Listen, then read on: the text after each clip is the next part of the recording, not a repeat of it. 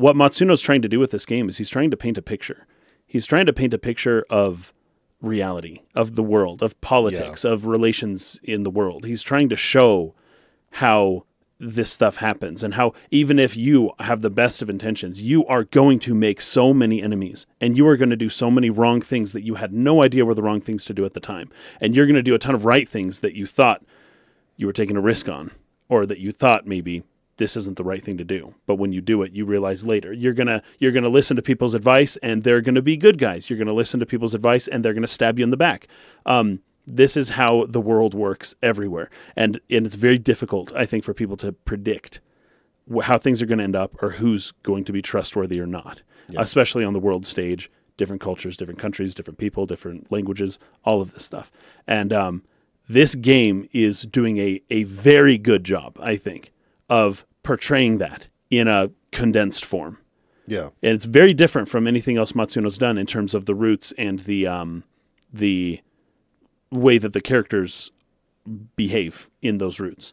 Yeah. But I think it's very good in terms of the overall overall picture. So I actually I'm starting to really like this game.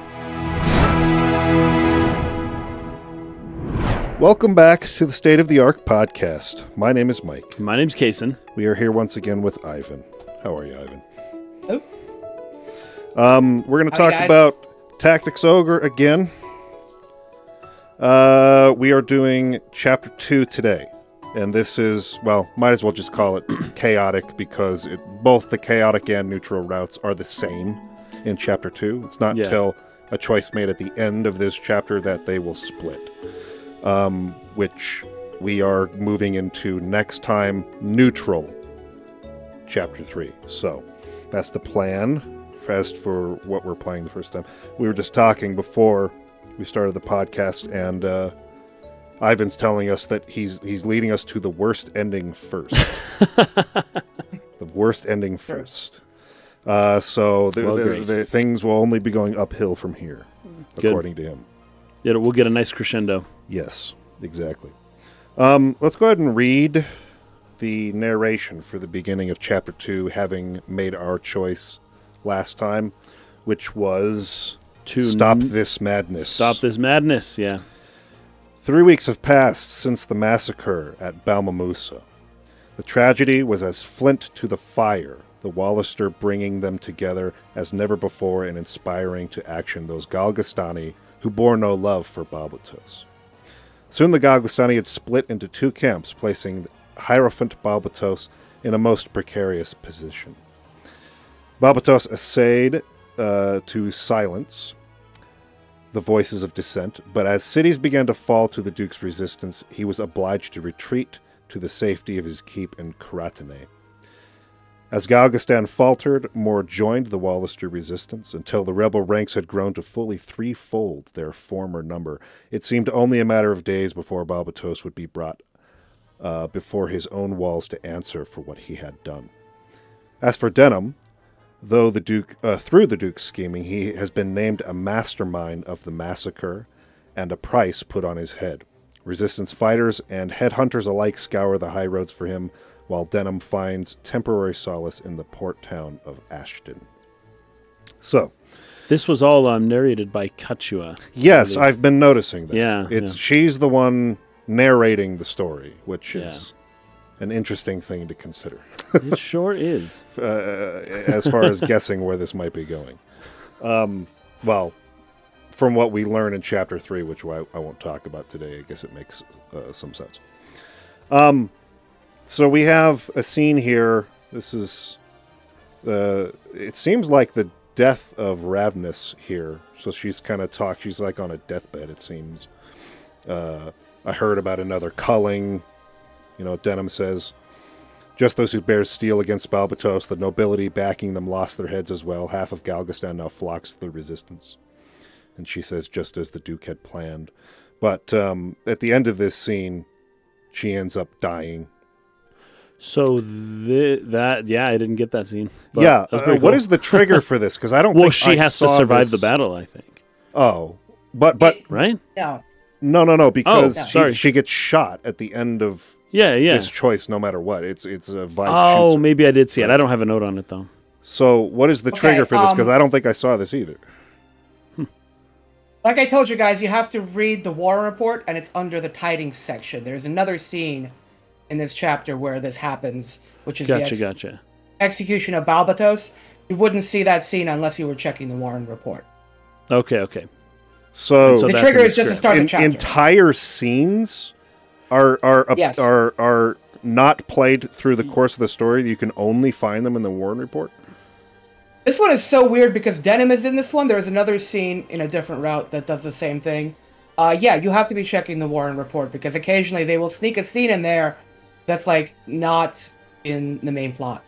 Yeah, I, I mean, I saw the uh, the one where um, Balbatos is executed, but I didn't see this one. So I was I was looking at It- this in the script and I was like, wait a minute, when did this happen? Yeah, I don't remember that. It's under tidings, under uh, Ravnus's last words.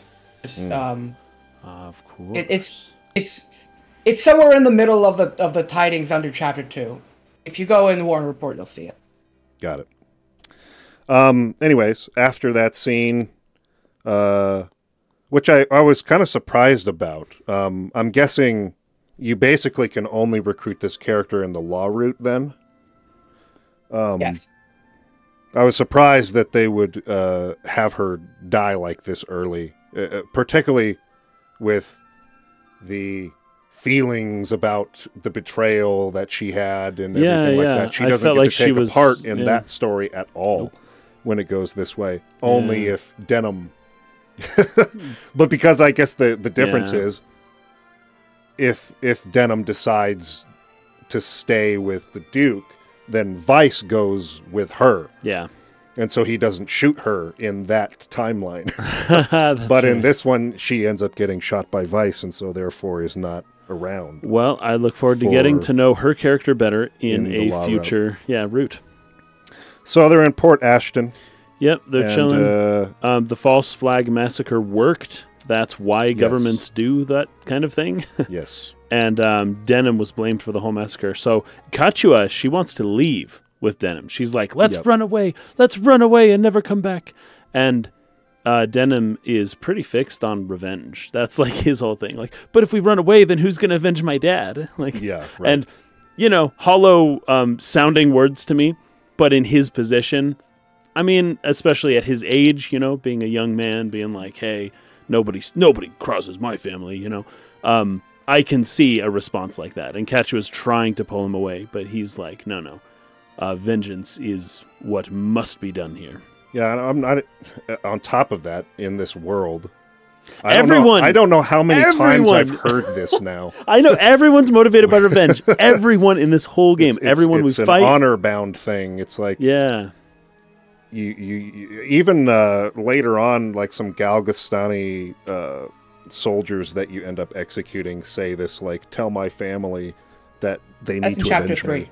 Yeah, so like, yeah, it's crazy. it's it's a thing in this world, and and it, it makes sense. Like, It it does, especially in like an old or older time period. But th- there's also this um. I kind of mentioned it last time. Like, hey, we've killed. I'm sure we're going to meet somebody who's like, hey, you killed so and so, and we'll give a similar response to what One Eyed Lance gave us when he's like, oh yeah, did I? oh yeah, that thing in the town where you're, uh, yeah, yeah, sorry about that. Um, basically, we do that. It's like five or six different times that happens. Where it's like, I, you killed my sister, you killed my brother, you killed my mother, you killed my son, you killed my father, and it's like, well, because we're killing tons of people. Yeah. And so I actually kind of like that it keeps happening. But I do find it very interesting that everybody is motivated by revenge. Yeah. Once somebody dies, it's like your life's calling to then kill them back. And even if you die in the process, it is noble. Well, it's just kind of the nature of conflicts of this kind. Too. Yes, It's- yes. Well, there's some. We're um, gonna get we're going we're going to strike back because of the atrocity you committed against us. Yeah. and then then it has to be then it just goes back and forth and back and forth until nobody remembers nobody knows how the it started. or Yeah. how it started or who started it or why it started. They just know I've been raised to hate you, and Yep. so I have to kill you. Um, and, yeah, like a lot of gang fights kind of start oh, this way too, gang and violence is this way. it's yeah. just tit for tat forever, literally forever. Yeah, it never stops. Yeah. Um, but the the gist of this scene is Canopus arrives as we're kind of in you know depressed. Yeah, yeah. Uh, Kachua wants to leave. Yeah. Denim wants to avenge his father Get and, revenge. and, uh, clear his name. Yeah. And uh, I, I, I- there's some really good lines here Yeah. that that I felt like really set up for me where the where the story's going thematically. Like if you look at it under the lens of what Canopus says here, it's basically kind of like making the the, the thematic statement of the game. Yeah. So, Canopus says, as the Duke grows more impatient, you grow more valuable, up to three, 30,000 Goth now. Yeah. Um, so, Denim is reading a scroll that's like his warrant or whatever. Yeah. Kachua says, Salt in our wounds, we are criminals before all the world. And Canopus says, Justice and war seldom keep company. That that line right there might as well be like the thematic statement of the I game. like that actually. Justice and war seldom, keep company. If you're In the heat of justice, battle, hmm, all are criminal and all are innocent. innocent. Only later does the victor decide who is which. That's the way of the world. So, That's right. back in the first episode, we were talking about, you know, sort of the thematic premise of the game. It's about conflicts and how conflicts are resolved. Yeah. And we were wondering, oh, is he going to. And I was like, no, I think what he's going to try to do is make a statement about his observation of how conflicts of this kind Not resolved. his recommendation. Not a, a, a- like some sort of moral statement about how should they or how, How should ought they, they, be yeah. resolved. And I think Canopus pretty much in that that one. Well, it, it's a couple lines, but Mm. he basically states it right there. So I'll read it again because I think if you, if you're looking at the game under this lens, you're going to basically get what he's going for. Justice and war seldom keep company. So there is no justice in Hmm. Yeah. war. W- justice and war do not coincide. In the heat of battle, all are criminal and all are innocent. And and both of those things can be true. Yes, absolutely. Only later does the victor decide who is which. That's the way of the world. I thought that was excellent, excellently put. Uh, it, it's, is. it's succinct and it's it's really quite profound and true. It is.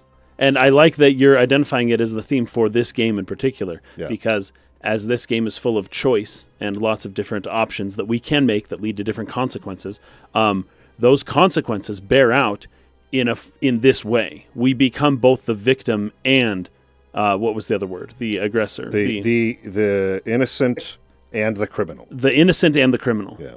The world can be put to rights. Yeah. Oh, yeah. That's That's right. this one. Yeah, this is specifically Chaos Route, Chapter 2 is called this, right? Yeah. Yeah.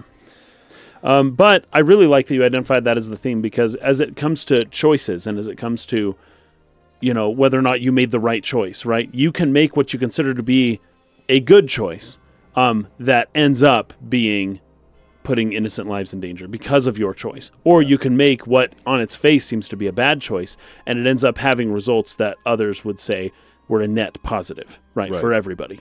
Um, and in that way, in many different ways, through all the choices that you can make throughout this game, um, you end up seeing both sides of that.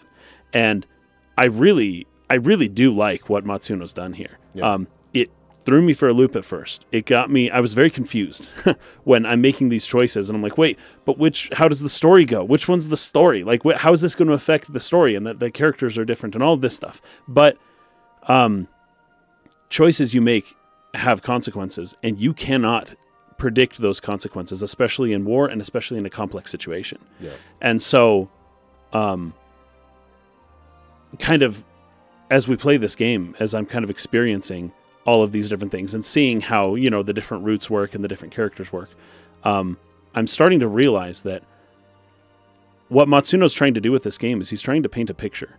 He's trying to paint a picture of reality, of the world, of politics, of relations in the world. He's trying to show how this stuff happens and how even if you have the best of intentions, you are going to make so many enemies and you are going to do so many wrong things that you had no idea were the wrong things to do at the time.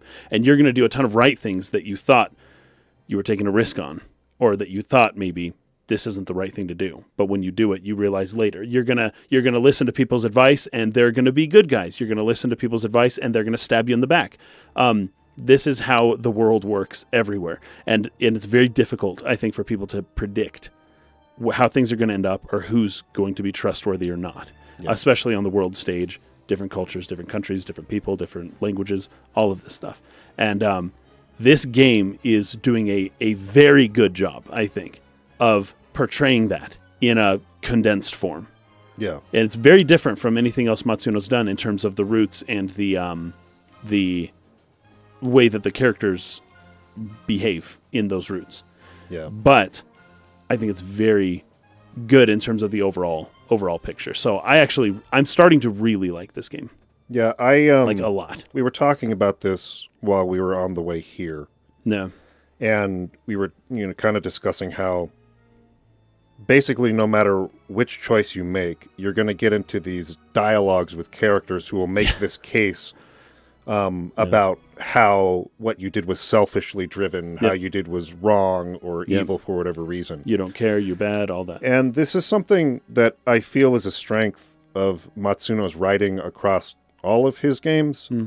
is he's really good at basically these sort of um, the, these like debate type uh, scenarios where you've got your adversary or, or the, the main character's foil or whatever making a case against you know wh- justifying what they did Yeah, and vilifying what you did Mhm. and making cases that you you could look at that and really understand that perspective. He's typically very good at that. And so regardless of the choice that you make anywhere in this game there's going to be a character kind of coming at you from that other angle and sort of exposing all of these ways in which Yep. see what you did was actually wrong yeah. right n- it- either way, I don't think Yeah. it's perfect in every circumstance, and we'll get to those as we go. yeah. but some are weaker generally, he's pretty good at that. Yeah. And that's because, particularly in wartime situations, there are a number of choices that come up, and there really isn't a right choice. You're, you're going to hurt somebody Right. which is why war is such an evil thing. Like it's there's just going there's another line that'll come up later, so maybe I'm jumping the gun a little bit, but it, it's the innocent who suffer in war. Right. It's the people who uh you the, the, those in power are apparently fighting for Yeah. That ultimately are the ones that pay the heaviest price. And so, in this sort of game that they play, uh, they're basically just making choices about which innocent people are going to pay the heaviest price for some sort of ends Yep. and and there then there's a a, a, a game of mental gymnastics played in which you justify the ends to reach To yourself means. and to your people, you have to justify it. it. There's multiple steps of justification. And um, what is it? Um, have you seen uh, Troy with Brad Pitt Yeah, from like yeah. 15 years ago? Uh, Sean Bean's in that movie. He plays Odysseus, and there's a line from him that I've never forgotten because it always stuck with me. But he says, "War is old men talking and young men dying. yeah right That's what war is. yes You've got the inexperienced, you know, who are sacrificed so that the elderly can continue. That's kind of where I'm going to be focusing, I guess, a lot of uh, the the dialogue I pick out and, Good. and the, the lines that stuck out to me. I think that's a good filter. They were all kind of like filing back into that sort of point made by Canopus here. yeah. Like everything kind of comes back to that central point. Well, So the next line that Denham says after what you had read um, from um, earlier on, this, uh, I think from Canopus, right? He says, "Well, then, since I lost, since I failed, I am a criminal." yeah, And yeah, that's how it goes. Um, If uh, what'd you call it, 1776 in America? If the whole revolution didn't work out, those guys are terrorists. Right, those guys are criminals. George Washington, Thomas Jefferson, Alexander Hamilton, they are terrorists and they are absolute criminals. And we would be having a totally different conversation today. yeah. I, I remember I had a conversation like this with my parents a few years back. It was like um, during a lot of the uh, riots and, and protesting that was going on, say like ago. 2020, I think it was. And, you know, they were sort of talking about how, like, oh my gosh, like this is so terrible and crazy and like what's wrong with people. And I was like, this is exactly the behavior of Who wins? the, the people of the Boston Tea Party and Oh, things totally. like Yeah, that. like totally. like the, the, they they would have been saying the British would have been saying similar things yeah. about this. And uh, again, it's whoever wins decides what was justified or Whoever was has not, holds right? power. Yeah. So anyway, uh, it's it, yeah, So interesting. Basically, that that I just agreeing with what you're saying there Yeah. uh, about that. But um, so yeah, Canopus then says all the more reason to be on the winning side, right? There you go. Enough navel gazing. We need to go. So he basically comes in and says, um, "We need to head to Tynemouth Hill." That's um, I, I I've received word that that's where uh, Hamilton Lancelot, the the Holy Knight Lancelot, Mm. is. And so the plan here is, well, let's go to him. He'll help. Yeah, me, Katra thinks right? he'll help out. Yeah. Yeah. Uh, and Denham had, you know, kind of a nice moment with him, so he feels like, Yeah. you know, he's a just person. If we go there, you know, maybe he can help us. Hey, nobody shows their dead wife's jukebox to just anybody. All right, music box, whatever it is. Uh, that's like you're tight, you know. Yeah, you're exactly. close. So the first battle uh, you then come into after this, um, there is a new character introduced. Uh, Argyle. Ar Arcel? Oh, I wrote it down wrong. Aracel. Oh yeah, Arsile. Aracel? Oh, Ar- Arcel. Aracel. Arcel. Uh, her old name used to be much worse. It was a loser. what? Wait, spell that. A loser. A L O A S E R. L O S E R. what? A- Auto From the- Autoseru. from the lesser- Autoseru. From the Lesser Key of Solomon, the ar- uh, the uh, Oh. The it's Ars Goetia? Yeah, yeah, yeah. hell. Got it. oh, interesting. Oh, looser, There- loose. To bind in heaven and to loose in the heaven. Mm. uh, that is Right? actually the name that is more accurate, and they changed it to Aracel because of uh, well, it, it's a loser. Like you can't take it That's hilarious, man. I love that. I love that stuff. Um, well, she is a loser of this battle and many others Uh, yes, us. she's a recurring Um, antagonist here. But uh, so she had a brother who was at At Balmamusa, Balmamusa. yeah. So she's here on a personal vendetta. Yep. Or, I must avenge my brothers. This is first of many instances, What is like it? we said. Draw the sword. My name is Arsil. You kill my brother. Prepare to die. Yeah, exactly. Um, so Denham tries to appeal to her over the next several times we encounter her. I this did not happen this way. It was Leonard who did it. The Duke commanded it. Yeah, like- I refused to do Yeah. it. And she's like, "No, I need more proof. I don't Yeah, believe well, you." in her defense, that is what someone who did it Yeah, would say. say. so, you know, you can't really. I mean, I- I was just thinking about this. Uh, well, I've been thinking about this a lot lately for reasons I won't get into right now. Uh, basically, due to uh, where I work. But um, so many people today think that they know what happened based on what they call research, which is basically just Google reports Google made by more minutes. people Yeah. who weren't there. Yes. who are basing it on a secondhand account or whatever. So they, they think that they are well researched and that they understand exactly what happened and how and why and who was involved and they, And they- who's they- lying. They've got they've got it all figured out. they course. they know Of course they what's do. going on. Um, and and from someone on the inside who actually understands Yeah, yeah. but it, it, it takes longer to actually come like actually for the truth to come anyways the point is Yeah. I, I have come to this conclusion that that people really don't know at all what they're talking about like 95% of the time uh, yes, I think that's true. I think that's true. and Here- it would be here's the thing, even though. worse in an era like this where there are no cameras or audio recordings or anything like that. Now it's getting to the point where those things could be manipulated anyways. It's true, but also the reason why we're uh, so that kind of talk used to be confined to like the bar in the evening time, and the townspeople would just like everybody would like go to the bar in the evening and people would just start like talking trash and Yeah. that's just but now the kind of uh, what the locus for all of that those types of interactions are online now so in a place where it's not just the three people closest to you who are hearing you uh, it's millions of people all over the world Yes. and so that's uh yeah that's one of the uh, negative effects of social media right there it takes what would otherwise be just people just like venting their grievances and you know saying this or that about oh these people oh screw that guy i hate that guy. And it's like you didn't ever want that guy to ever hear that right? And you know but now on the internet it's like yeah it's going right to him. It's going to everybody. Everyone knows that you think that of that guy now. Yeah. and moments of weakness or, or uh, you know ignorance or any of that stuff are just broadcast to the whole world now.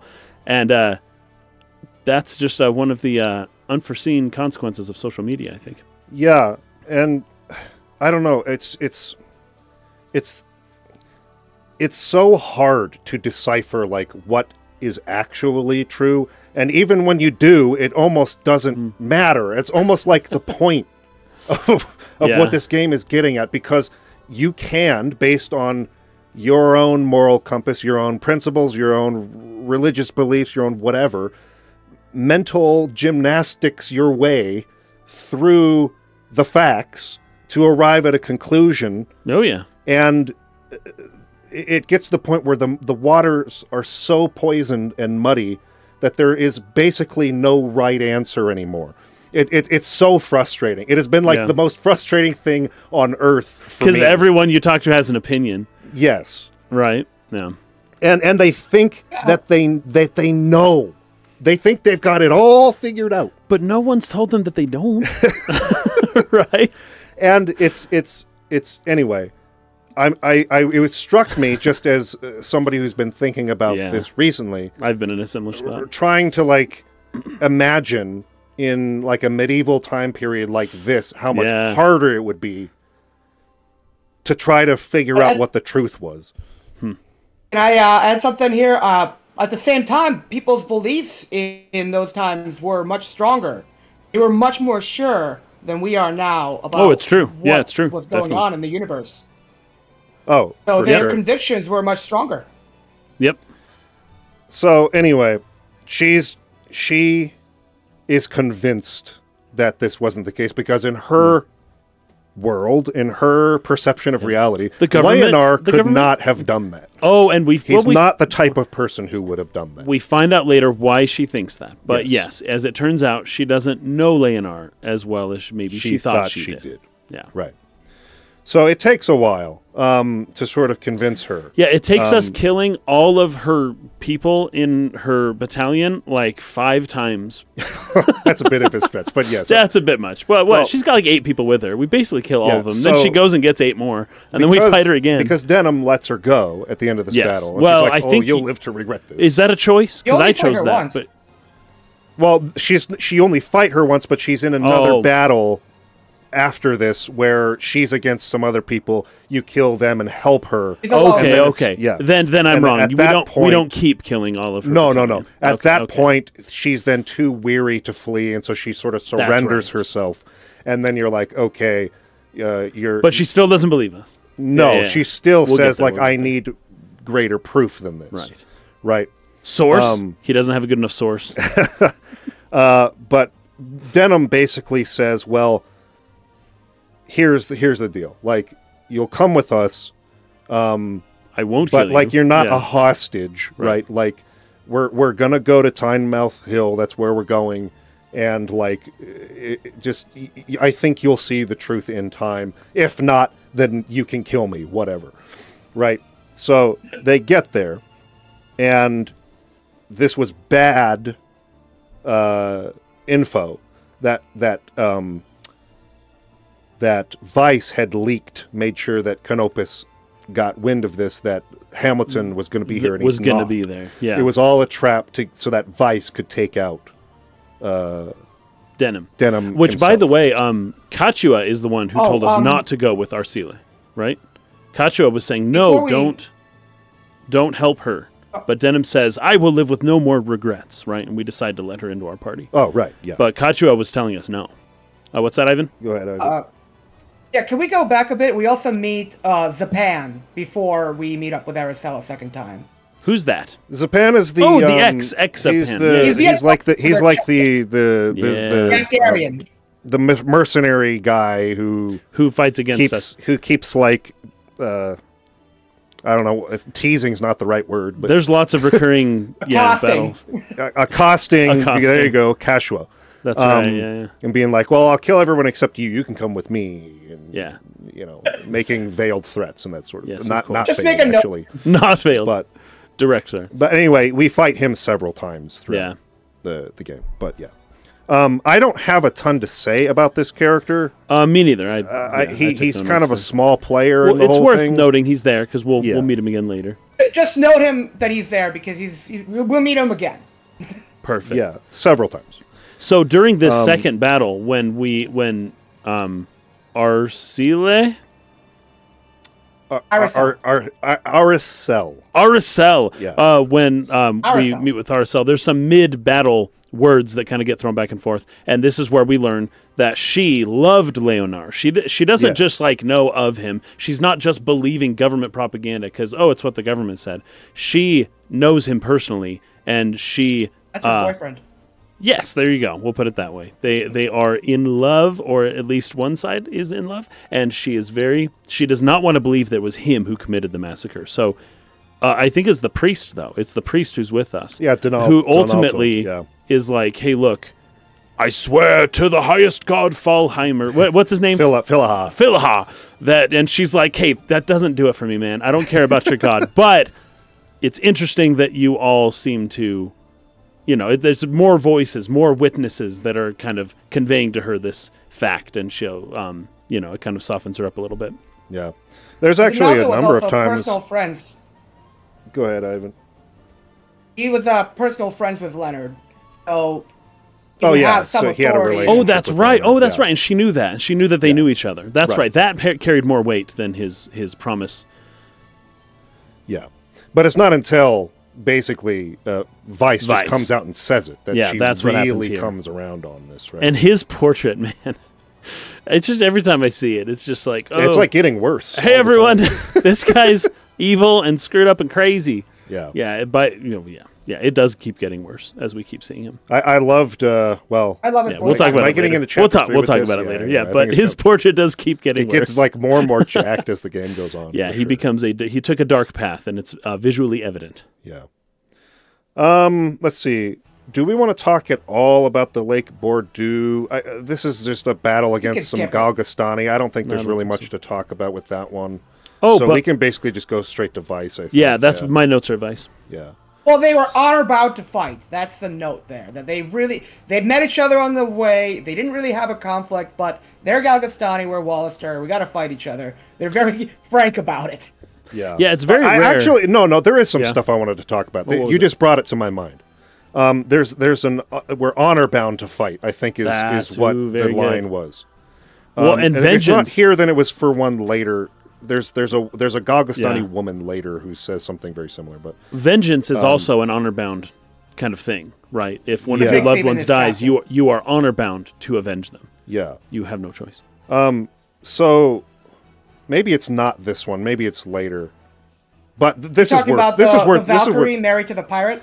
I think so. But Oh, the uh, no, no, not her. It's, there's No? another one even later, I think. But I, I do think there's something to talk about here.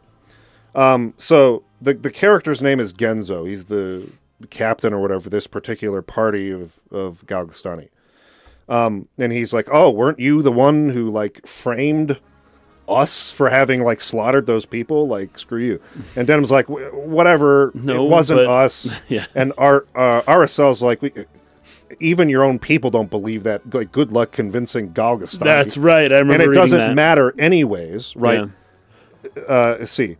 What hope have you of convincing this crowd of your innocence? And the fact remains they are Galgastani and we are Walister. We are honor bound to fight. Yeah. So even if you could convince them that you didn't do it, it doesn't matter. We have to fight anyway. You're There's still no enemies. Point Yeah. in trying to convince them you didn't do this. It's like, oh, let's play And- let's play uh, checkers now. Hooray! We don't have to fight. And and Nope. Genzo says it's as the lady says. They- just accept this. Yeah. I care nothing for the bounty on your heads, so I don't care that you did that. because he's honor bound. He's not doing it for money. no, It's just his duty. Yeah. one Walister is as much like another, only good to me dead. Yep. That, I think that's a Oh, really strong line, and and it Oh, goes totally. to show, uh, sort of like, at least part, uh, uh, again, pointing back to that theme we're we're talking about here, where it's like, you kind of have just forgotten, at this point, like who made the first offense. It it, it almost Right. doesn't matter. These people are Yeah. just, they're just trained to hate from birth. Yep. This, this is the way you know these kind of ethic ethnic conflicts, uh, the way that they go. It it, it, it doesn't matter what it, it doesn't matter what uh, they did or you did as far as it pertains to your own life or your own lifetime or like this individual. They're not Yeah, being yeah. looked at as individuals. I, I'm having a hard time making the point I'm I'm I'm trying to get to in my head. We're not looked at as individuals in the scene. Right. We are only looked at as a part of the tribe Walister and a part Yeah. of the tribe Galgastani. Yes. And And, and enemy and so distinction. what Yep. you have done your life story is irrelevant Right. in this. All of you have to die, no matter what.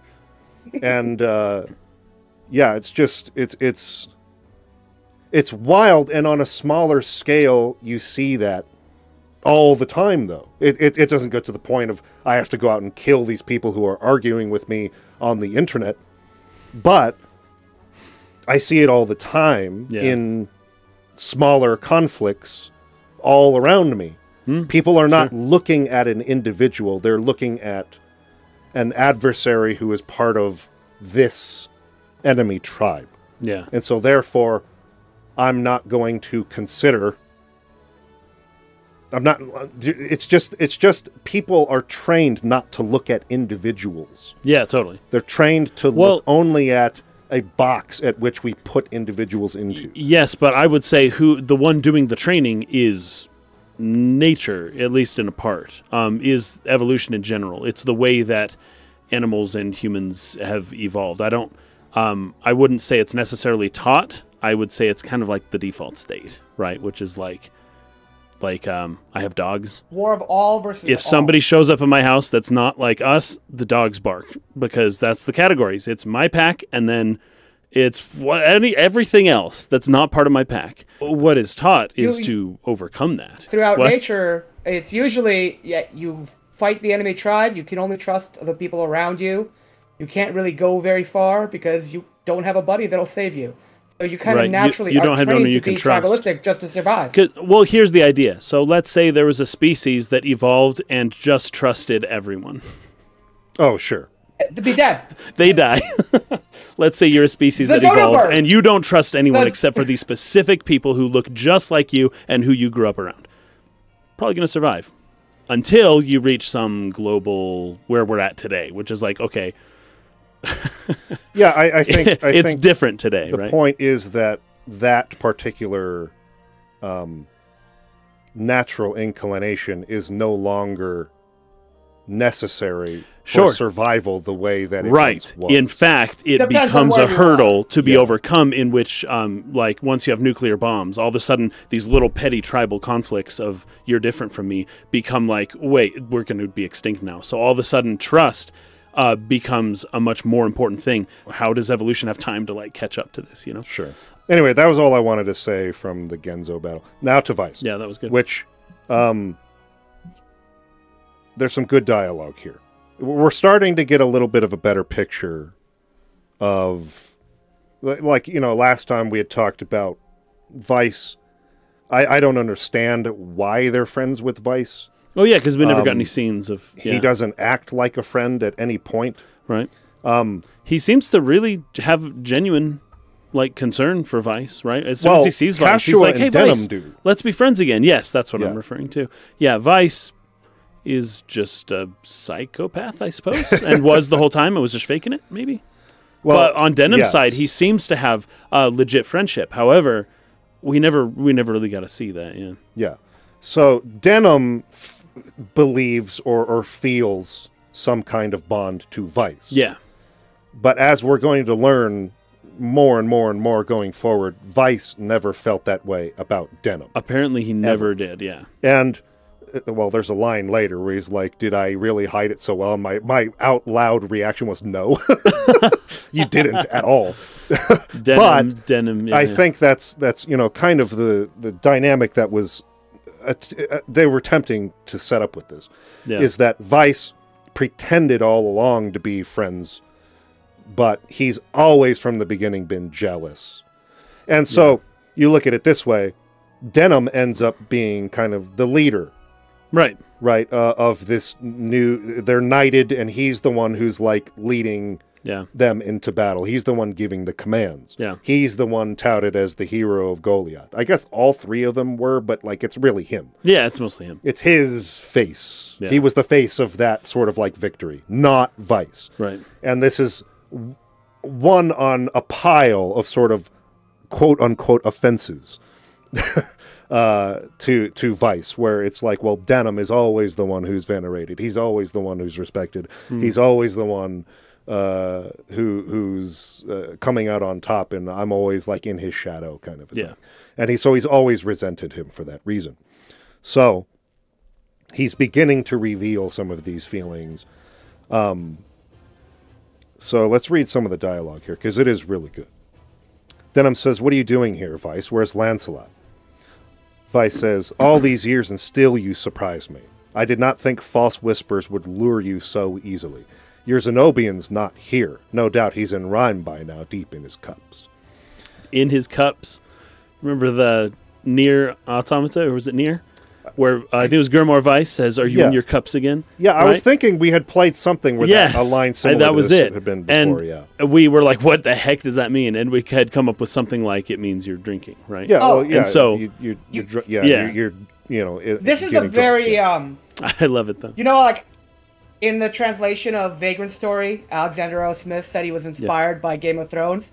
This uh, particular expression shows up in George R. R. Martin's books constantly. Yeah, it just yeah, means drunk. Oh, to be deep in cups. Yeah. um, It's funny. So he says, uh, "Sorry, you won't be joining them. You know, drinking, but you die here. Duke's orders. None, of, none with eyes at Balmamusa are to live." And so our Arycelle now is saying, like, okay, what? Yeah, the only reason why none with eyes shall live is because You what the what they're saying and what people saw do not align. Yeah, Yes. so she's getting it now. So you too, Arycelle. If uh, if the truth were to get out, it would mean no end to trouble. Like you were at Balmamusa, Vice. Like she didn't even know that. Yeah, she didn't even know he was there. Yeah. Yes, I was. I, I was with your beloved Leonar, no less. So wait, you knew nothing of what was planned? Not a word? He's like surprised she didn't know. I, I would assume because because Leonard, you're Leon- Leonar's yeah, girlfriend. How did he didn't tell you anything? yeah, yeah. And she's like, no. And he's, I wouldn't, I wouldn't tell my girlfriend either. you know, like, Leonar must be mad. Only a lunatic would pay such a price for victory. Only a and, and Vice says, pity you learned the truth, girl. There will be no reconciling with Leonar now. You're not one to look the other way. Kill them all and spare no one. And then, of course, as you're fighting, you get some more dialogue. Uh, Vice has a thing for Kachua. so he says, A life spent in hiding from soldiers brings back old times, eh? After the Dark Knights attacked Goliath, we three hid in a deserted house near the church, waiting for Bakram to withdraw. Our stomachs were empty, our hearts full of fear they would discover us. You swore you would never live like that again, Kachua. She says, Your point eludes me. He says, It's not too late. Come with me, I can have uh, I can have you spared with a word. Where has following Denam led you? Always running, always hiding. It wearies you. I see it in your eyes. Wouldn't you rather walk in the light? So there's a part of me that can almost see Vice making the choice that he made.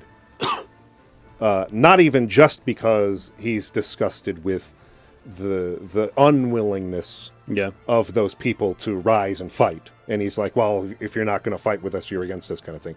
I could see that being a reason, but also a, a, a chance to show Kachua that following Denam Oh, won't lead to anywhere good. See, you shouldn't, hmm. because she's she just does whatever Denam does. She just goes with him everywhere. Right. I'm just going to be by Denam's side. That's all I want. Right. She, that's all she cares about. So, as a way of sort of showing her, see, but but you said you never wanted to live like that again, and following Denam led you there. led you there again. So why don't you stop following him and finally come Right. be with me? Uh, you know, I can make everything better, kind of thing. Uh, that's very good. Um, so he likes her, right? It seems.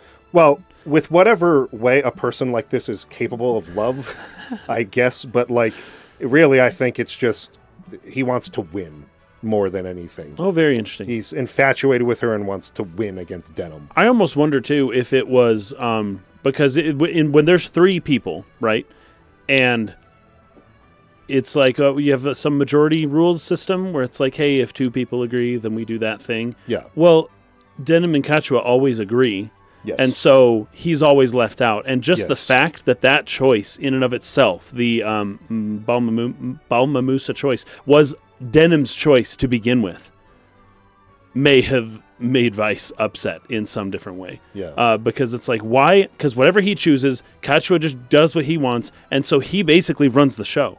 It's like um, like on the Supreme Court when you have a balanced Supreme Court. There's four and four. Whoever like the most moderate middle justice is basically runs the show. Like they're the ones. Yeah. Whatever they want to do happens Alito. because the other four just line up with them, and then boom. Uh, but they get to choose if they want to switch sides or not or whatever. Justice Kennedy was that for like 10, 15 years.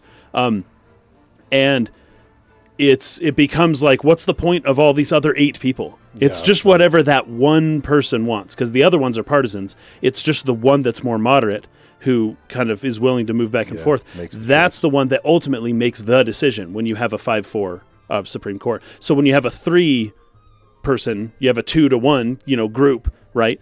And it ends up being denam denam's the one. He everything he does she'll just go with him every time. He like vice doesn't have a chance to ever exercise some leadership uh, skills or anything like that. like choice. i don't think he has leadership skills but at the same time he hasn't been able to develop them because no one will ever follow him unless it's what denam wanted in which case denam is the one they're following. That's a good point. Um, someone like vice it, that Denam really basically makes every choice because Kachua doesn't even make choices. he's the middle supreme court justice Yeah. he, well, not even that. It's like Kachua doesn't make choices either because she's just going to do whatever Denam does anyway. Yes. So whatever Denam chooses to do, she just does that. yes She's And not so- even like even if she doesn't want to. Oh, sure. Yeah, Right? Yeah, right. A lot of times she doesn't want to. She Right. didn't want. She wanted to leave at Right. the beginning of this chapter. That's right. and this goes on and on and it kind of builds Kachua's frustration with Denam like Yeah. she, he just doesn't listen to what she No. says ever he just does what he wants and so then she does what he does and then and the vice is just kind of forced to follow Yes. or had been up to the point where they separated but And you Yeah. could, I could see at some point that being frustrating. Um, well a lot of resentment would build Right. that At the same time, it does seem Sure, to me a little bit like um, Vice does, to some degree, like Kachua and Yeah. doesn't like. But what, what I don't find that one quite as convincing uh, because Denam is her brother. So um, if he is thinking that he wants to win her over, but she's always going with Denam, well, that's not going to continue forever because they're brother and sister, right? Like at some point, if she wants a romance at all, she's gonna have to pick somebody else that's not denam. And if you're around, just stick around long enough. You're the only dude there. Like it'll eventually be you. Um, but instead, he's like jealous of denam almost. But it's like wait, they can't have that relationship though. So it's almost like he preemptively became jealous of a brother sister relationship when what he wanted was something completely different. Um, does that sound right, or am I wrong in reading into it the romantic element? Go ahead Ivan No, you're not wrong at all. 'Kay. And but I also think that the way Kachua just treats. Denam, I think, I think the way that Kachua treats Denam, I think a lot of people think it's weird around It is him. really weird. Like, so maybe he is. We'll talk more about that chapter three. Yeah, but I think I think he's not that unjustified to to feel a bit resentful about it. I don't. Like, I don't. Why are you paying attention to him? You can't date him. Well, I'm right here. Exactly. That's what I'm saying. But at Yeah. the same time, Vice, dude, she can't date him. So don't ruin things for yourself, man. You're her only other option at the But moment. Kachua's Kachua's like just complete undying loyalty to Denam is almost so extreme to where Yeah. she would forego any right. Romantic She relationship would. if that's not what Denam wanted. anyway. That's true. so it's like if like Denam would be the one to pick who she, would- who she could be with totally and she would just do what he said. that would probably be what happens. So Yeah. she's she's got she's got this really really weird attachment to denam, but we'll talk more about that later. Hmm. Yeah, I want to get into my favorite part of this particular scene, and maybe my favorite part of all of chapter two. Um, so she responds to him. Uh, shadow or light, you know, walking in the shadow or light. I Yeah, care yeah. not. My only wish is to stand at Denam's side. And then she tries to appeal to his sense of morality here. Do you feel nothing, Vice? How can you look upon the wreckage of Balmamusa and not weep with shame? We have known each other since we were children. How can you lift your sword against a friend? His response here is brilliant. It's brilliant on kind of a couple different levels. Because I know what I do is right, Kachua. So what I was talking about earlier about knowing what you do is right, that's in one way I like it because the justification that's happening. yeah, sure. But also, I'm no murderer, which is he probably didn't technically kill any of them. He True. left with Leonard and left it for someone else to do. So Right. it's another level of justification you can make. I went Right. along with the Duke's plan. I didn't actually kill anybody. I didn't kill anybody. So Yeah. it wasn't wrong. But but in the long in the the, the ends justify the means because I didn't do any of the killing. Right, right. Okay, so there's another level to it. And here's my favorite part. We're not playing as soldiers anymore. Am I not content to sit, uh, and I am not content to sit grousing about injustice when the means to the end of this suffering is within my grasp? Um, And then he goes on to say, Tell me, what would you have done if Denam heeded Leonar? This is where it all came around, and I was like, okay, this is actually really freaking cool. Because I saw, No, right. I saw what she did. we're not talking about it. So, tell me what you would have done if Denam heeded Leonar, heeded the Duke's orders in Balmamusa. What if he had chosen as I did? What then? No, stay your answer. I already know. Readily would you have joined in the slaughter? Am I wrong? And she says, No, no, I would never do that. But we know better. and that's what's so, really, what's so great about all of this is that Kachua happens to have been on the right side of history here, Right. but she wouldn't have been easily had Denam chosen to do something else. Just And so, coincidentally, yeah. and she would have readily justified Oh, that decision. Of course she and would. would have felt completely right. justified in doing it. Because at some point she will she still has to live. Yes. Like people can't live with these burdensome like you have they have they have to justify it somehow and then go on living. She would have done that. my, my point in bringing this up is that human beings are just like particularly good at this. Yeah. Particularly good at Sure. justifying. Yeah. Going through, like I said, the mental gymnastics it takes to justify your side, Right. whatever de- decision it was. And whether it, it's, it, it doesn't matter which choice you made, Nope. you will just Once you will make do it- just as good a job at convincing yourself it was Sure. right Yes. either way. Yes. And so all of this sort of like moral grandstanding that people do is really rich when you you you look at the psychology of it all Yeah. and and you're really honest with yourself about it and understand that and this is what we got into a little bit with I don't remember which podcast it was um but it was recently it, it might have been uh Spec Ops the Line Spec Ops Oh, a when you're convinced you're right. Yes. Yeah. That would probably be it. It was Spec Ops. Okay, Yeah. perfect. yeah Exactly. I exactly watched it. yeah um where basically you. Well, actually, no. It was a little bit Final Fantasy 16 too, Oh, sure. where okay. you don't really choose things. Right. It you just react, right. and then your reasons for making the choice, your rationale yes, behind that's it, is right, yeah. developed after Afterwards. it's already There happened. you go. Yeah. The decision. Th- this already is kind of happened, the point I'm getting at is that that work that goes into the reasons and the rationale and justifying why you feel the way you do Yeah. comes after you didn't actually those aren't the reasons that you yeah. feel that way you just feel that way and so now you're going to do all of the work in demonstrating why that's justified Yes. That is how the human brain works. That's actually works. what I was. Um, go ahead ivan uh, yeah, that's actually what I was uh, trying to say in the last podcast, but we were talking about the lawful route decision. It's kind of a spur of the moment decision for the character, but we'll go back to that later. I just, that sounds. yeah good. That I, sounds I've had I'm just glad you guys came around to my uh, point of view here. well i i, I don't I- want to go I've- that far yet Well, I, I have more. I have more so than Mike. I have, but um, I would really want to talk about it when we get to it later. yeah, we will return to this conversation later. I've had more thoughts on it, and there uh, uh, b- on both perspectives. Yeah. Really, um, I, I I still think there's more to say, both from the perspective we had last time and Yeah. from the perspective other perspectives I hadn't considered. And there's been good comments and all kinds of things. Yeah. So we'll return to that later. We don't have time to do that today. but my point is.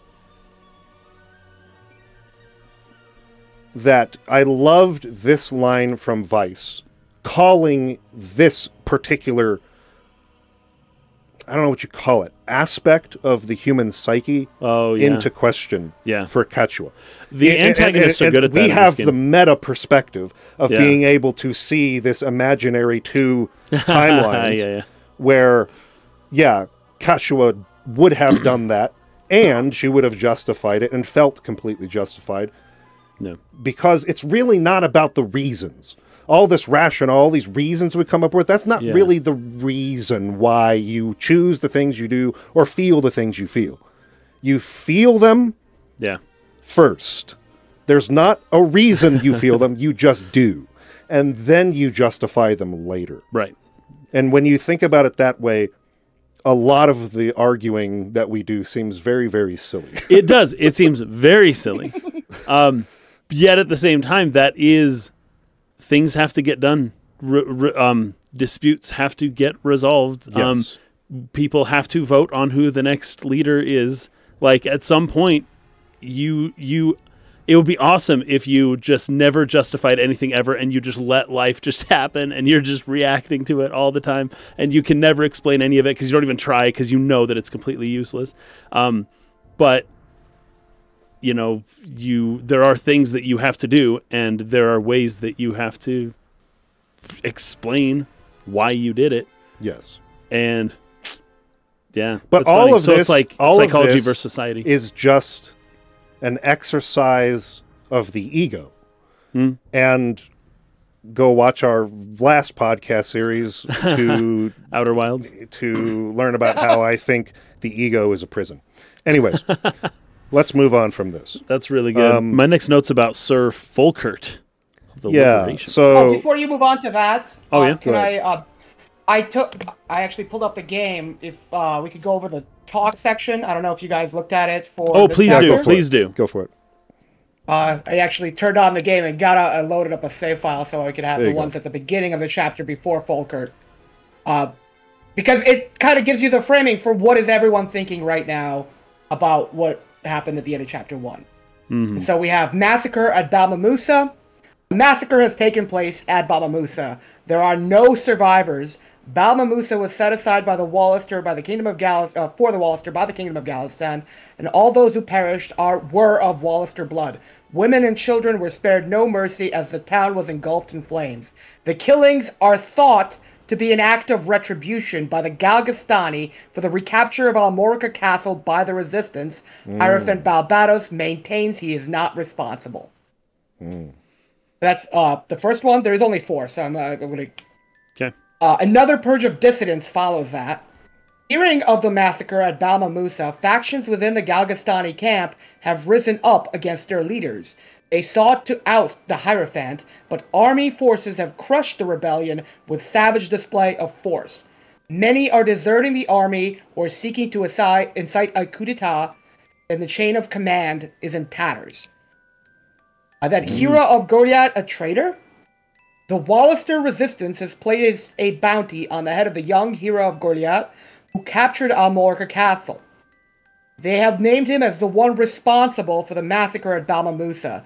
He has thus far evaded pursuit and is now in hiding. The bounty stands at a staggering 30,000 Goth.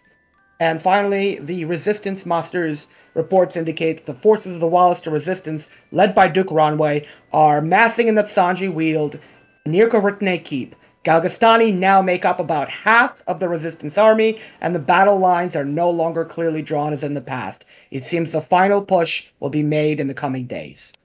Hmm. Is that all of them? That the last one? That that is all of them for the beginning of the chapter, and I'll load up for the ones later when we get past all the. Okay, stuff very at I, the uh, the the thing that stuck out to me there was the context of the framing that the Duke came up with for why the Galgastani would all of a sudden just slaughter five thousand innocents. Yeah, because oh, they took uh, back Almorica Castle. We'll get we'll get back at you. We'll kill all these five thousand innocent people. Yeah, It's uh, something I think people would believe.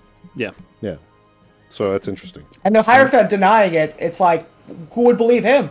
Yeah, exactly. Right. seriously. Yeah. But but he's right.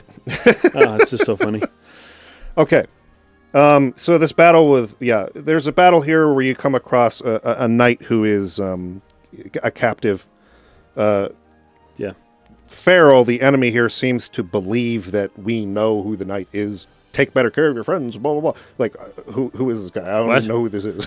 This okay. Do you know who this is? No, I well, don't. to, to them, all the resistance are all the same. They're all lumped into one thing. But it's like, no, there's the different factions and different This groups is the that Wallace- want different things. but but uh, Falk This is the Falkirk is Walisters. actually um, But he's Liberation Front. is Liberation Front. yeah, Falkirk, he's yeah. not he's not a he's Right. not a Walister resistance guy. So they whoever Farrell is, they're they're mistaking who we are. yeah.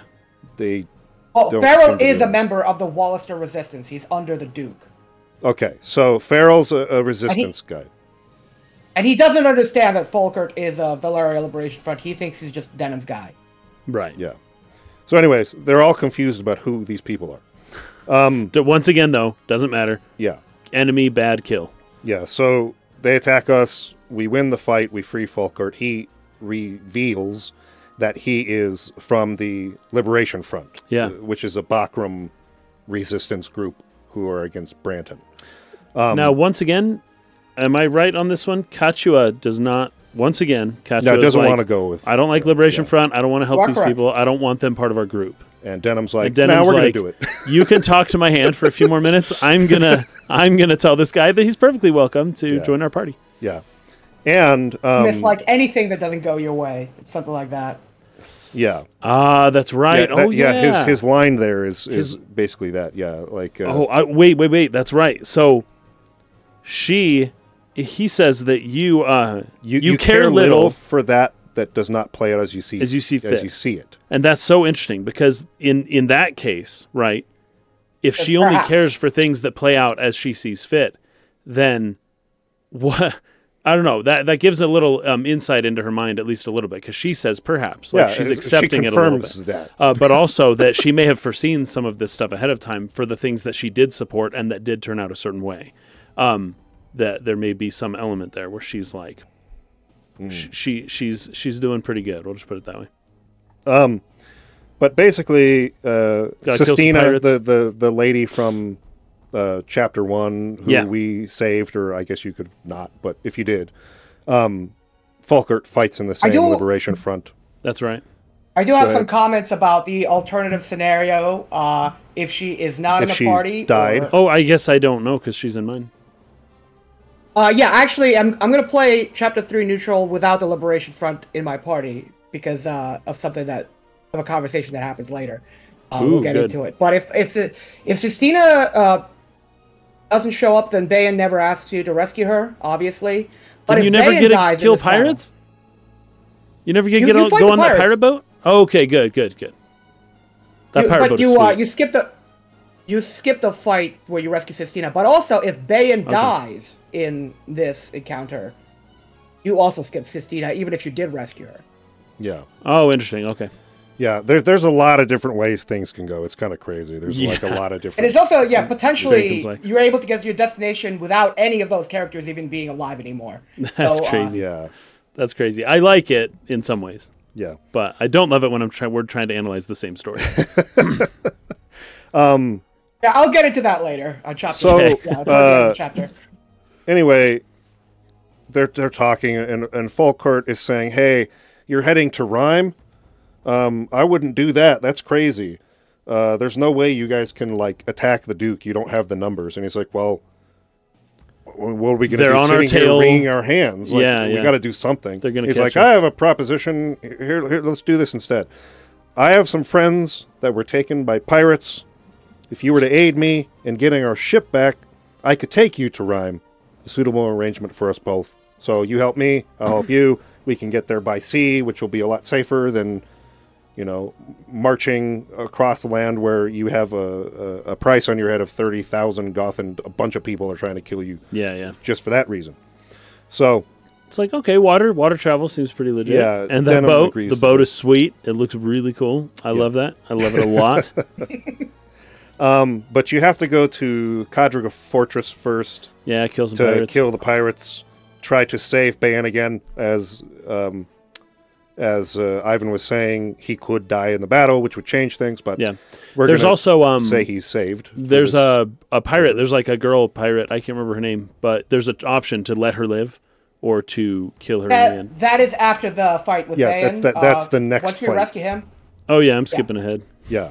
So after you've rescued Ban, uh, he says, "Oh, if this is if Sistina is still alive and she didn't die in chapter one, she's been captured by the pirates, and we need to go to their den and save them."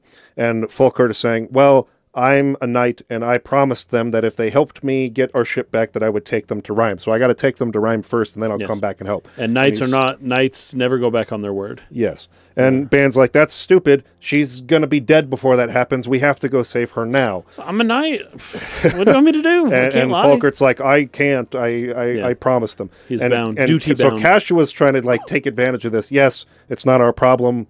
Sistina's not our problem. Please take us where we want to go. Yeah. And ultimately, Ban then gives the choice to Denam. Well, I'll hear from you.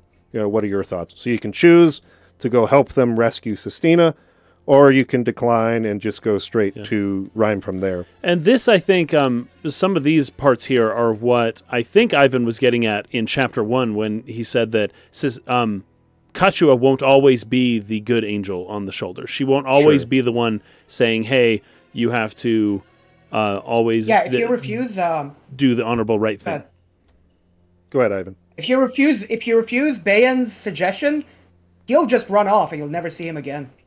You Yeah. won't get either Sistina or him. Falkert was stuck around. Yeah. Okay, okay. Uh, I I would assume there that Bayan died in, in trying to fight the pirates. Yeah. Um, so, choice I, I'm guessing we made was go rescue Sistina. Yeah, right? don't so you, so you get a whole Katja. other battle here yeah. with Veldre, the pirate. She's the wife of the pirate we just killed, the commander in the last battle. Oh, that's is- right. Yeah. Yeah. Another uh, thing I really liked about my this is that prepare to I, die. I, am sure you've got the um, the the Warren report pulled up on her, um, Oh, giving yeah, her background a little bit. Let's go ahead and let's go ahead and read that. Uh, yep, let me just uh, scroll down here. The Pirate of Veldre. A Bakram who is wed to the pirate Darza. She was born to nobility in Barnicia, but struck out on her own to escape the burden of her lineage. While at sea, her ship was attacked by Darza's pirates, and she was taken to Ndamsa fortress. She was unfazed by their threats of violence, and Darza grew fond of her spirited nature, keeping her always at his side. Veldre eventually came to have feelings for Darza as well, and they married. After she joined him on raids, but late, uh, at first she joined him on raids, but later she stayed ashore to watch over their dead, and after learning, she carried Darza's child. Though usually calm and collected in the front of other pirates, she broke into tears upon hearing of Darza's death. She was defeated in battle by Denam while attempting to avenge her father's, uh, her husband's killing, but her life was Was it spared? Well, For you uh, guys? yes. Did you? I, I, I did not, but I I did. you did. I spared let the her pirate. live? I let her live. I was like, actually- you can live. I actually got this by accident. I did not know it was possible to save her because in the older versions of the game, or at least not, I, I don't know about the PSP version, but in the Super Nintendo version, you could not spare her. Oh really? Huh. Yeah. And then when I got her accidentally to like calm down and go away because I got her HP low enough, I was I, I was so surprised. That's crazy. Yeah, I didn't. I didn't even realize that because yeah, she just died in mine. But um, anyway, kind of the point I'm I, I wanted to get at with her and with reading that is you know she is a husband and a child. Yes. So once again, Yeah, yeah. you're there doing the right thing to save Sistina. In the course of doing that, you have harmed somebody terribly. This is what kind of again going back to the point. There is no justice Yeah. in or, or it, it, it's justice in war. What was the line from Canopus earlier? oh, all are innocent are no in- and criminals. Right. Uh, it was it war. was Yeah. something about justice and war are not commonly something or other. Anyway, they don't Oh. Yes, go yes, together. yes. They're incompatible. Yes, yes, yes. Um, is the seldom. They're seldom compatible. Yes. Uh, so, again, you're, you're here trying to help Fulcrum to rescue somebody who was taken by pirates. Hmm. But in the course of doing that, you've now killed somebody. You've made a child fatherless, now motherless, if you Right. kill her, I guess. Um, Uh, the yeah, point is, she's is that. thi- oh, she's pregnant. Okay. Oh, so, so the kid just dies. Right. So I, I I hope people are getting what I'm coming from here. Like in the perspective of those people, this is a, a horrible injustice that has been done. They're just pirates. They're just going around pirating, stealing Sure. stuff. Sure, but like Let them do it in peace. you don't know somebody's life story. You don't know what drove them to that. A lot of times, Oh, times, totally. Yeah, Uh, yeah. Again, who would uh, the founding fathers of the United States Yes. would have been branded as terrorists pirates, or terrorists, all that pirates or all of it. whatever. You know what I mean? Well, they did. They were and the pirates. They're resisting uh, oppressive governments Yeah, and, and that sort of thing. a so a three percent tax raise on tea. right. That's what that was over, by the way. So Boston. my point is like, you, no matter what you do, as um, I don't know, as honorable as you try to be in war, as much as you do your very very best to not harm those who are innocent or whatever, you may be trying as hard as you can. It's it's impossible. Like you're going to hurt somebody who will see you as being yeah, someone who they now need vengeance on. Yep. You're going to cause irreparable damage and trauma. You're going to cause trauma to people, uh, no matter how noble you're trying to be in your pursuits. And, And- so then there's no end to someone feeling justified now coming after you. right. Is the point?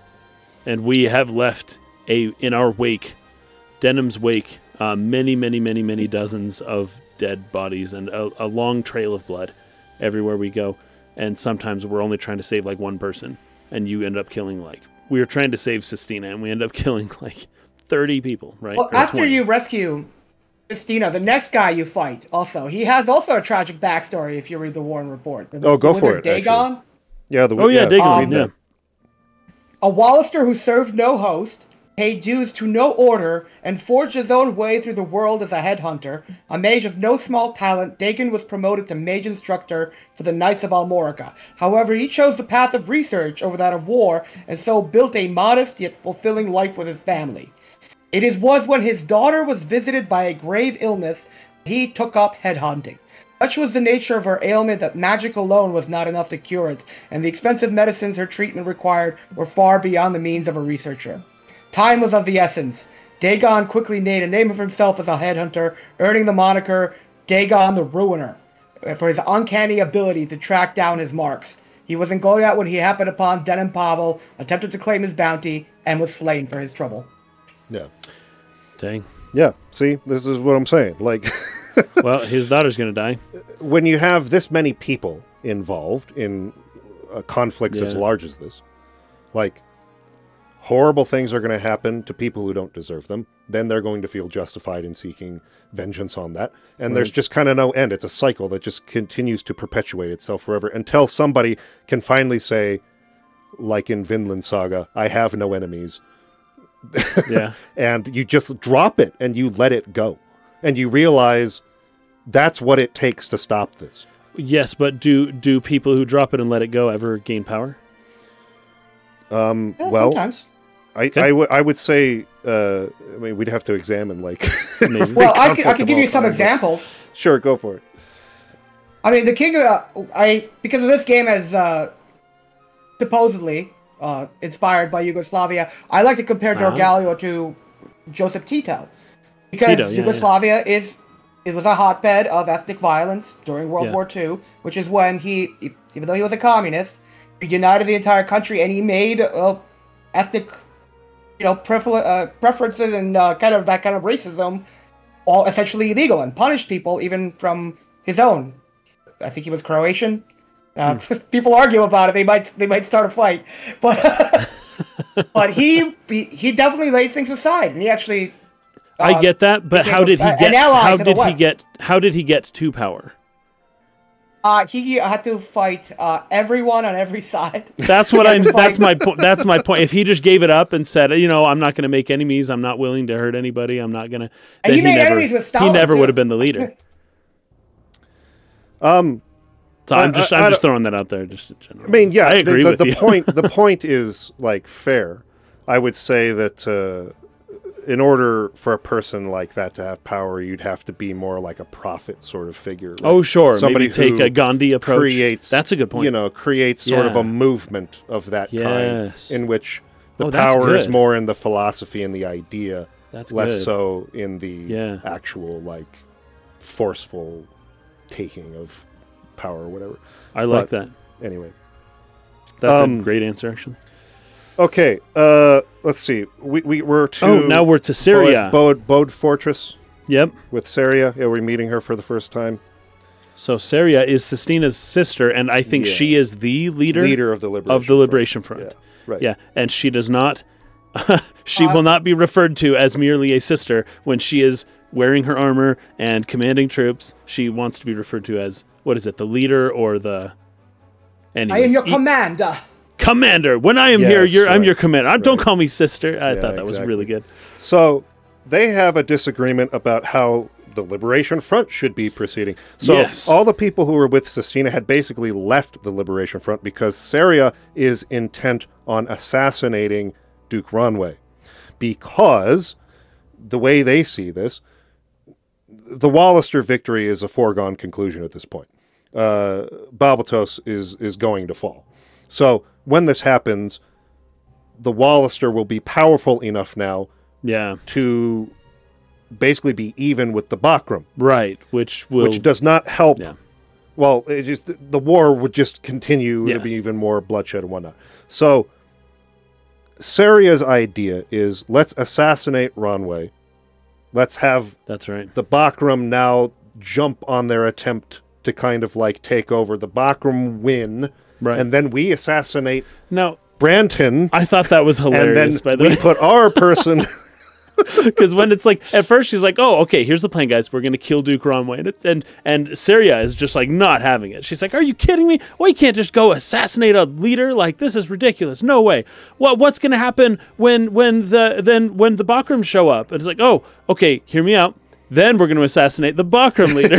Okay, first off, your plan's full of holes. Okay, and then who takes over? Oh, then we'll just assa- whoever takes over, we'll just assassinate them too, right? It's like no big deal.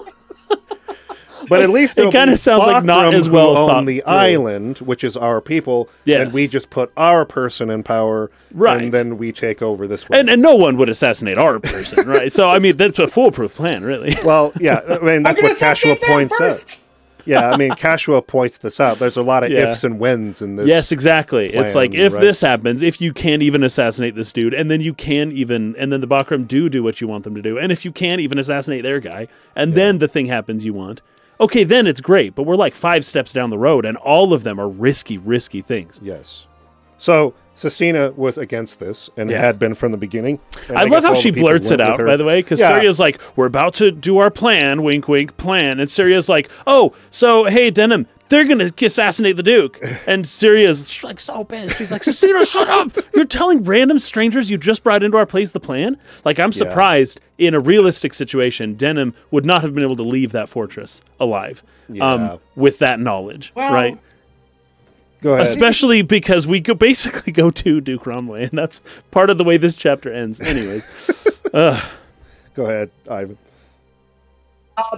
So after the Cerya is uh there's more context to those sisters later on that we'll learn.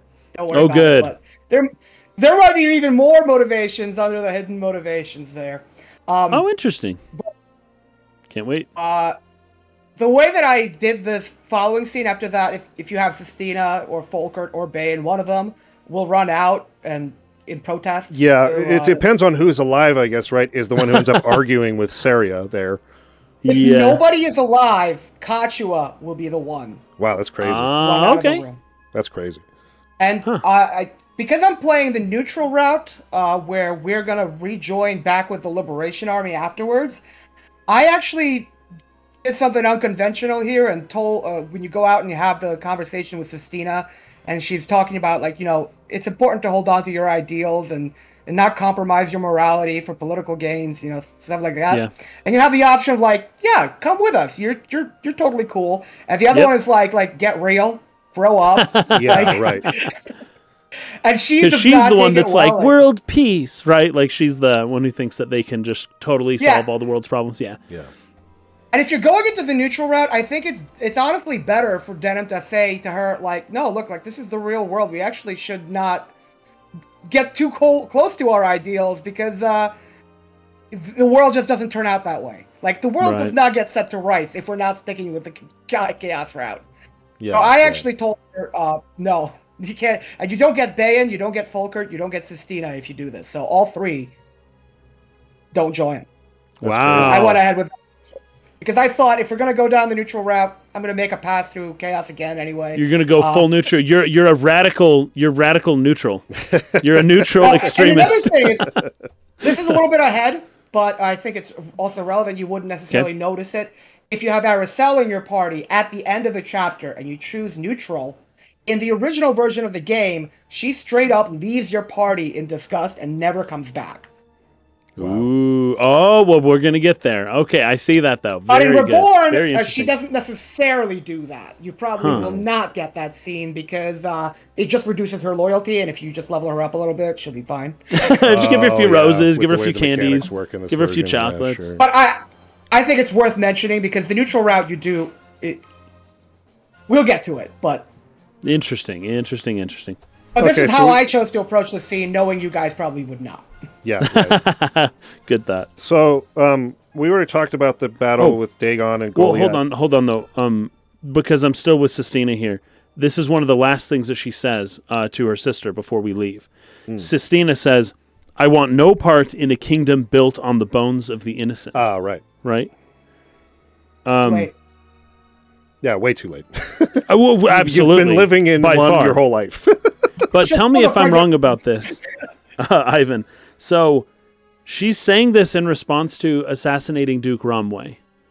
She's saying that if we assassinate Duke Ronwey, then we'll be building a kingdom on the bones of the innocent. no, no, no, no. I don't. Oh, think I think Okay, it's the please tell me. instigation of the war. It's the Yeah. Oh, just war in general. But Cerya is trying to avoid the war too. So no, no, I don't she's see trying to She's to perpetuate it a new one. Oh, so that because then the Bakram will invade if Ronwey. It, so all these Walister will right, get but, wiped out. But then after that, then everything's good, right? Because they well, win. that's Cerya's Well, yeah, because they have idea. to Okay, assassinate Brand, I and see. then But it, there's it's gonna going be to another cost. Good. the Walister being wiped out by the Bakram. okay. I'm glad I brought this up because So I, I got the Syria is basically here. willing to sacrifice the Walister being wiped out by the Bakram in Yeah. order so that now, now Brantyn's in charge. The Bakram ha- have taken the island, and then we can assassinate him and put our dude on. I love it. It's so funny. Yeah. Okay. All right. Then Sistina's totally right. We're good. Yeah. Okay. So we already talked about Dagon. Uh, let's let's let's Uh, get to and then the, the scene execution. yeah the execution scene in, in Karatane, right? Yeah. Um, good dialogue. As always, I mean, no one ever accused Matsuno being bad with dialogue. He's, Nope, he's very with good. dialogue. So, Ronwey is uh, basically making a speech, making a big show of this. Um, so he's talking to the Walister clansmen, also Galgastani friends, those who fought with him that were Galgastani. Know that all suffering, yours and ours, flowed forth from this man. With his blood, let us wash away all bile and rancor. Let his life pay the debt upon our hearts. Walister and Galgastani stand as one. War is ended. Um, Mission accomplished. Very nice. Nailed it. I, I don't have as good an impression as I used to. Balbatos says, War is ended? Ha! Fool. It was not I who started this war. All of you took up arms with me. So he's pointing back at the. Takes two People. to tango. so he's he's pointing back to the people, not even at Ronwey. He's Mm. all of you did this with me, right? Ah, Um, wow, he really wants to take the whole the whole nation down with him. Ronwey says, Despicable, even with your last breath, you seek to place the blame upon these people, your subjects. And Balbatos says, I pity you, Ronwey. We are more alike than you can know, sitting behind our castle walls. We talk Oh. much of how the world should be, yet we s- never stoop to dirty our own hands. That's what knights are for, is it not? Yet as much as you tell yourself the people are yours, you are wrong. They do not dance upon our palms, it is we who dance upon theirs. Mark my end well, Ronwey, for it will be yours. Enough of that. Do it. And then Balbatos says, They uh, kill me now because they tire of war. What cause will they proclaim when they kill you? Ooh, very good. So this is something Voice I've actor's noticed. so good.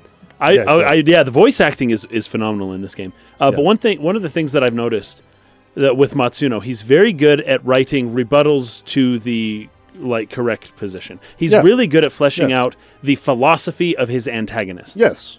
very good, and they say things that are like they're usually the antagonists are realists, right? Yeah. Because you're the idealist who dreams of world peace or whatever, and so you're trying to like save the world, and then the antagonists are like, hey, the real world, blah blah blah, and uh, Matsuno's very good at showing like, hey, dude, this is how the real world works. And uh, over and over with Denam's antagonists, we get that over and over. Like, you think you're the good guy? Look what you've done, right? Like, I'm just being realistic about it. Like, I own it. You're pretending you're still Get good. I just grow own that I'm not good. Yeah. And I just deal with it, right? Yeah. I, I accept that I'm just doing orders from the Duke, but you're the one pretending you've got like some call from God to do this, but you're you're doing more bad than anybody. Yeah. And it's really good. So in this one for the uh, for the hero hero hierophant Hierophant. Hierophant. Um, for him to say something like that, like what what are they going to say when they kill you? Um, and especially when he draws the parallel, like you and I aren't so different. Now, us as the player having some behind the scenes time with Yeah. the Duke, we know that's totally accurate. Yes. right. Like the Duke and this guy are two peas in a pod. They they are two sides of a coin. They're the same kind of person. Uh, yet the Duke just like won. His strategy was better, so he's the good guy. And Yep, that's that's goes back to but it's exactly the what same Canopus's thing. point was. exactly. Yes. Yeah, Canopus was very good on there. He was very on the on the money. Yes. Um. Okay. So then the Dark Knights invade.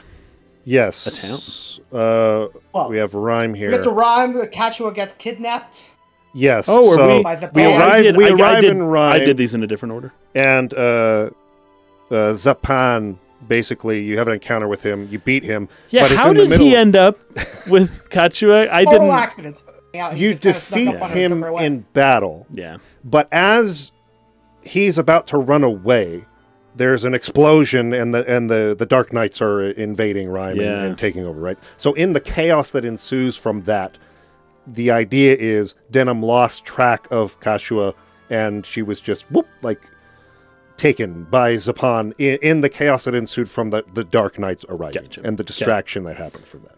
Makes sense. Um, but uh, we have the Knights of Zenobia are here in Rhime, and so a bunch of them sort of meet up, like with their counterparts, the the, the Yeah, Holy Knights yeah. and the Dark Knights. Yes, meet right, up yeah. and start having their individual battles and stuff like that. Um, so we see a couple of those scenes. Uh, it, basically, this battle leads off with Zapan making off with um, Kachua, and Kachua. Denam's like, "Oh, Gildas needs help," and Gildas is like, "No, I've got this. Like, Go help take off. sister, yeah. And uh, the Dark Knight he's fighting builds up this big attack, and you hear a, a scream off off screen. Yes. And he's like, ah, and then Denim goes off after uh, Zapan to try to get Kachua back. Yes. And uh, This- Lancelot at this at the same time is fighting with a a huge dude, Yes, uh, the Dark Knight Barbas, yes. oh, that's right. Yeah. who specifically says, "Show me the strength that took down Highland, which was the Empire that was the bad guys in uh, That's right. Zaytijania." yes. Mm, oh, cool. So what we come to find out, which I think um, we can just kind of summarize a few things here, so we can kind of get to the end of chapter two. Um, what we come to find out is this attack by these Dark Knights was not something Lancelot, Dark Knight Lancelot, wanted them to do. Uh, the, these knights in particular were just they heard the Zenobian knights were there, and they were sort of just keen to test their strength against them. But this was Oh, actually uh, not a smart move strategically, Right. and the leaders of the Dark Knights are kind of pissed that they did this. Um, they're supposed to Be neutral. appear neutral. Appear in this. neutral. Yes. That's it. I have um, the Warren reports for the second half of the chapter. All right, go for it. After this event, after this event specifically. Go for it. Uh, so these are all the ones uh, going into Almorica. Uh, this is from my save right before the fight with Ice. Uh, the Bakram invade. Bakram forces launched a new offensive on Rhime mere days after the downfall of the Kingdom of Galgastan. They now battle soldiers of the Walister Resistance garrison there, and both sides have suffered heavy losses. Refugees from Rhime are streaming into the Fidok region, which is where the Dark Knights are. And then we have countless civilians killed. Another tragedy reminiscent of the massacre at Balmamusa has occurred. A great number of townspeople of Rhime have fallen victim to the Bakram invasion. At least 5,000 people are believed to be dead, and bodies litter the streets with skirmishes still taking place. As yet, nothing can be done to put the dead to rest. And then, uh, those are the, yeah, the, the last one is uh, irrelevant here. It's about Okay. the grinding area opening up. yeah. Oh, I know. So, um, yeah, uh, basically, they're reprimanded for having done this later. Um, but uh, yeah, they're supposed. just uh, takes off after Kachua. Yeah, Denam Yeah. is is going after Kachua, but we get a scene where where Ronwey is. They're told, "Hey, the freaking Dark Knights took Rhime." He's like, "What?" yeah. They were supposed to not. They're supposed to be neutral. All this. What? I, what is going on? This is crazy. Um, so now there's like a whole new wrench thrown into everything. They hadn't even like finished really like, uh, uh, what do you call it? Routing the remainder of Balbatos's men yet. yeah. They're still having some resistance from the Galgastani. They're they're not. This was the whole point of why he sent you to parley with the Dark Knights in Chapter One, so that this would not happen Yeah. while they were taking care of the Galgastani, and now it did. And so, anyway, uh, to make a long story short, um, uh, Tartaros Lancelot, the Dark Knight Lancelot, uh, basically That's going to be at the beginning of chapter three. yeah, eventually he's going to be like, oh, he he's he didn't sanction this, is what I'm getting. Yeah, at. man. So Yeah, he's not happy this was it. just these knights going rogue and kind of just doing their own thing. But at the same time, this is not known to Denam and company at the time. They just see this as the beginning of a new invasion, and Yeah, supposedly yeah. they're coming to Almorica now, which is uh, what motivates uh, the scenes that happen after. So, I, I think we should just not focus on the what the Dark Knight's motivations are at this Okay. point. So uh, you take off to Almora Help. Castle Yeah, cut um, to rescue Kachua. You battle Zapan again. Yep. You defeat him again. he retreats into Uh, the you fight- castle where he meets Vice. There's also the sorceress uh, uh, Ramados. She speaks to the dead, um, but she can't hear the about Oh, the that- dead that's until you right. She kill was her. a really interesting character. She's another one, kind of like um, uh, and Arycelle and Donaldo Arycelle earlier, who was who just do not want to believe you no matter what you say, kind of thing. But So- as as she gets closer to death, she is able to hear those dead voices that Yes. she could not hear before, and now she knows that we were right, and she basically admits that in her dying breath, and then she dies. Yeah, Right. So the only people And she also has, are, uh, dead people. Atheist versus religious argument with Donaldo, which is Yeah, like, th- yeah. This is where this is where Yeah. Donalto is like, "Hey, in the name of Philaha," and she's like, "I don't want to hear that. I don't want to hear anything Yeah, about yeah, that. yeah, yeah, All these right. holy wars and and like the things that your yeah. gods, you know, sanction. Right. Like I, I'm not about that, right? So that that's she's not hearing any of that. Um. Anyway, uh, Yeah, she's she- an yeah, interesting she character. with the dead souls on the other side. It's Yeah. interesting. But and, and there it is in a world full of gods, It's like um but she doesn't believe in the in war report it tells you she lived in like a small village and then uh her kids got killed right at the beginning of the war. That's right. Because And, didn't she like- say I'd rather be like at my summer house, like relaxing with my kids on vacation? Yeah, something," right. But instead, Yeah, but all my kids are to fight dead you. now. They're all Yeah. dead because of you. Yeah, Yeah. So yeah, it was rough. Anyway, um, defeat her, move in, Yep. fight Zapan again, defeat him, move into the castle. Vice. Vice is standing over Zapan. No, you can't do this. We're allies. Uh, Vice kills him. Yep. And then Vice has a fight one on one with Denam. Denam, yeah. And uh, this is really good stuff. Yep. Um, this is where we learned that Vice was very jealous This is everything Yes. about Vice. of Denam. yeah. Yeah, this yeah. is basically where Vice's background and his character kind of starts really coming together. Um, so you're next, Denam. What have you done with Kachua? Um, she, you hear her off screen, Denam, you know. Um, on hand, my sister. Oh, I will. But first, you and I have a score to settle. There must be some other way. Hear me out. And I like his response, Vice. He says, Talk, talk, talk. Let our steel speak. there you go. Like, go. we're yeah. done, we're done talking. Let's just fight. Yep. So you get into the fight, and they fight all, or they talk all throughout the fight. Vice says, uh, "Ever since we were boys, you could do no wrong. They lavished praise on you while I looked on, forgotten. It's because of our fathers, do you think? Uh, the son of a respected abuna, like a priest, Denam, the son of a loutish drunkard, me. It was a relief when he died, but nothing changed. Why do they hate me? What flaw have I that you have not? Denam says, This is a fantasy. You're my friend. What became of our friendship? And this is where Vice reveals he was never his friend. Did I hide Which- my hatred so well? Uh, no. no, we kind you of knew didn't. the whole time. In fact, there was never a scene where they were actually. I, I. I actually never. Th- yeah. Anyway, I was never your friend. How I envied you. Hmm. Your father, the good Abuna, your sister, all beauty and grace. Kachua thinks of you as a second brother. If you could only hear yourself. Is that the hold on? That's the problem. So what I said before about dude Vice, you're the only like legit dude. Well, apparently Kachua does not think of him that way. She Yeah. thinks of him as just another brother. Yeah. But he can never be as close as her real brother. And so even that role that she gave him is like you're you're like second brother. Okay, but so it the categorization of brother by a girl that you like is a death sentence in one way. Um, it is you are my brother, but not like my real brother, and also I'm never going to date you. Yeah. That that's basically what it means, and that is pretty rough on somebody who's you know got a a many years long crush on a girl. well, and just a complex, inferiority complex in general. Sure, yeah, yeah. Yeah, like But there, there, I, I see no path forward for him anymore. Because earlier in the podcast, I was like, "Vice, dude, like Catch was gonna look at you. Just wait, man."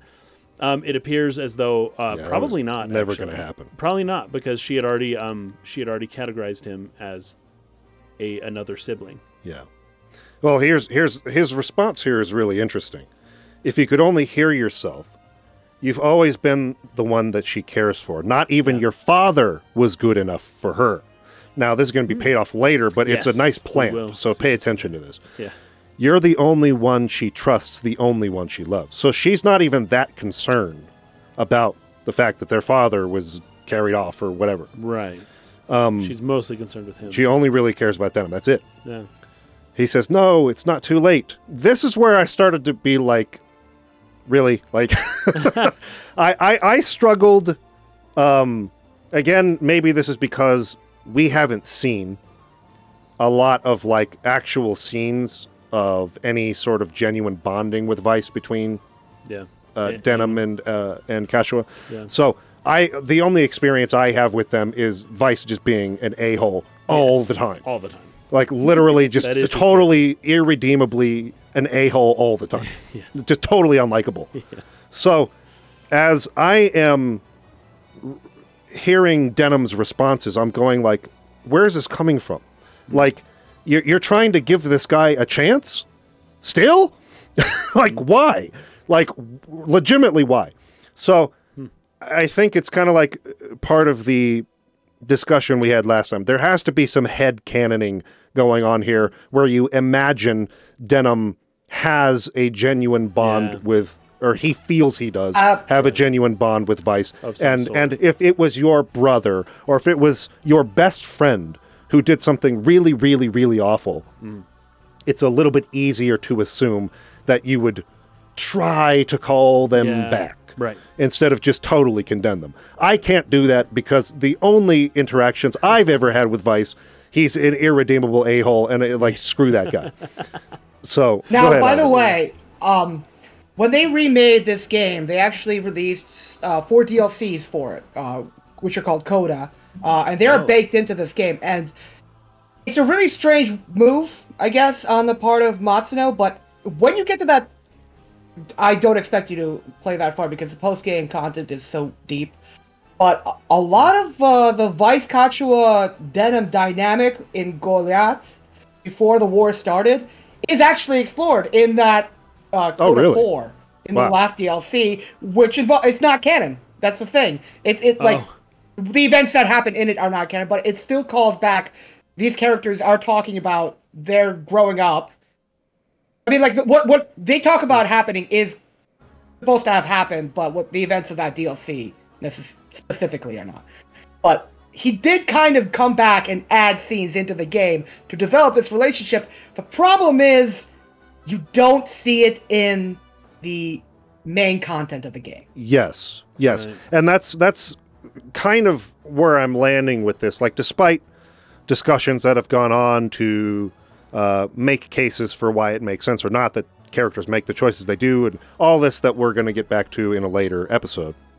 Um, I think that this type of story, like we've said, uh, well, for instance, in Final Fantasy Tactics with uh, Ramza and Delita, or say Suikoden 2 or something like that.